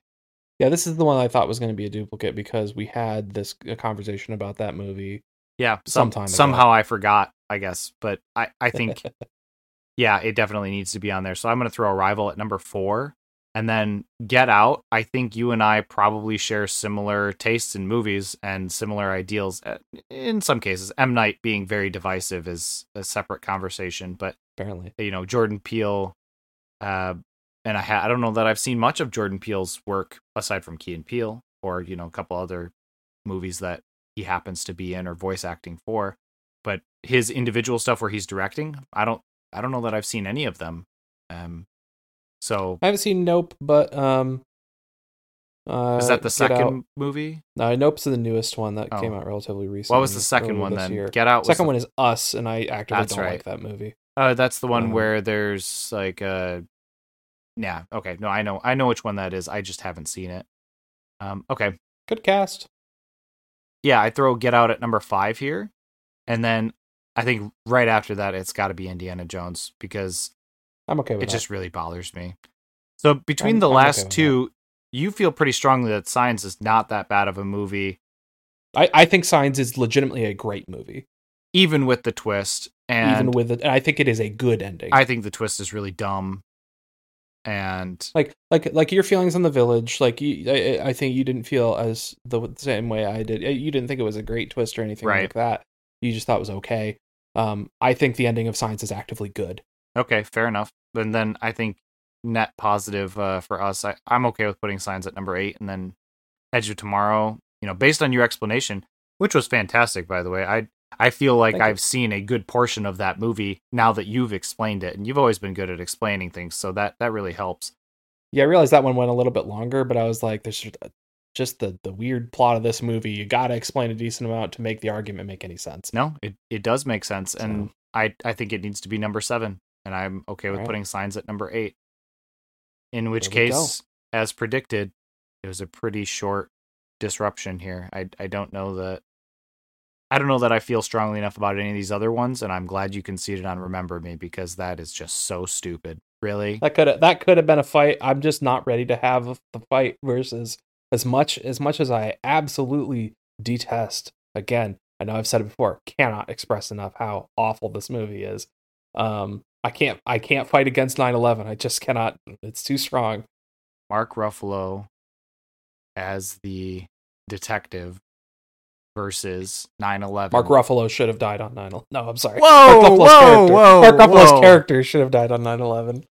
Oh man. I I wish no ill will on Mark Ruffalo. Okay. He's all right. Bruce Banner. All right. The real He should Bruce play Columbo. Banner. They should bring Columbo back, and it should be Mark Ruffalo. Yeah, you're right. Yeah. Or, you know, well, I guess they're already bringing back Princess Bride, but never mind. That's a different conversation. I was just thinking he's a good Peter Falk impersonator, but They should not. They should not do more Princess Bride. no, they really shouldn't. But that's another conversation. And so, yeah, I think we're good. I think we've unified our list here. Do you want to run it back? we have. Yeah. Um, Go for it. At number ten, M Night Shyamalan's The Village. At number nine, uh, I don't remember the director's name because you don't have it written down. Uh, Knowing, Nicolas Cage is Knowing. He gets it by default. Okay. Number eight, that's fine. M Night Shyamalan again with uh, Signs. Number seven is Doug Liman's Edge of Tomorrow, or Live Die Repeat, depending on if you watch it in theaters or have the Blu-ray. Uh, number six is Steven Spielberg's Indiana Jones and the Kingdom of the Crystal Skull. Number five is Jordan Peele's Get Out. Number four is um, I can't say his name. Um, Arrival. Uh, Awful. Number three, J.J. Abrams' Rise of Skywalker. Number two is Louis Leterrier's Now You See Me. And finally, Allen Coulter, thank you for populating that. Remember Me at number one. The worst movie twist of all time 9 11. Yeah. It's not it's not a twist. Oof. Yeah. Big oof. Yeah. As the kids say these days. Or did like five years ago. Uh yeah, I don't I don't know. We're old. Yeah, I, I think we are, but you know what? That's okay. We made it through despite once again proving proving ourselves as the greatest rankers in the business of Yeah. ranking. clearly uh you know media we've seen because I'm sure there's stuff that has worse twists that we've never seen. Nope, we are the. This is the objective list. we Definitive, have, yep. uh, definitively created for all of humanity Nothing. what the worst movie twists are. Nothing you can't, else. You can't disagree with it. You can't argue with it. Exactly. Yeah. We've solidified ourselves. We are the voice of effectiveness and reason within an otherwise dismal and, you know, kind of subjective industry. I don't know. Anyway. Did Uh, you know they're doing a sequel to I Am Legend Uh, what? with Will Smith and Michael B. Jordan? Okay. I'm going to keep going here. Thank you, if you're still listening. Thank you, listener, for taking the time to listen to us argue. Although we did not argue that much this time. Maybe about some of M. Night's movies. We probably could just do a whole segment and argue about that, but that's another story. Ranking of M Night.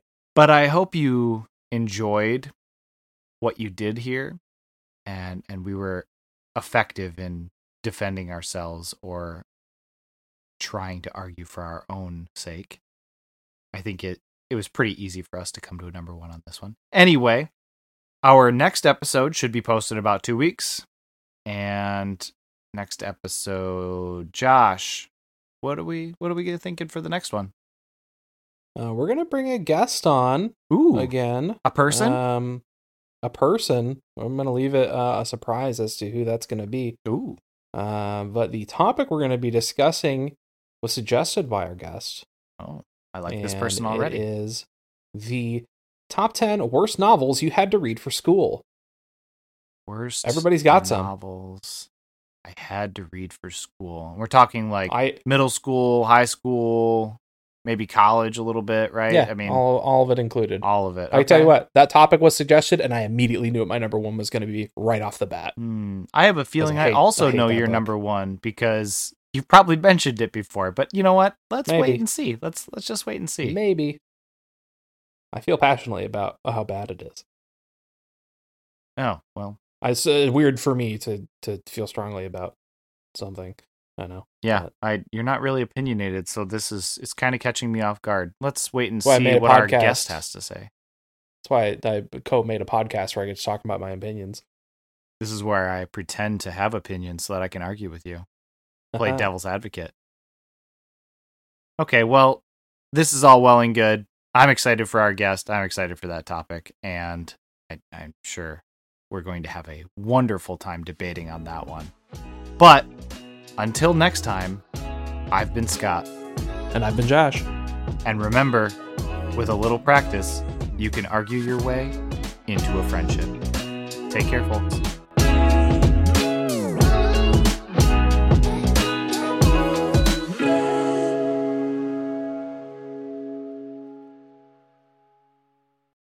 Fuck now you see me.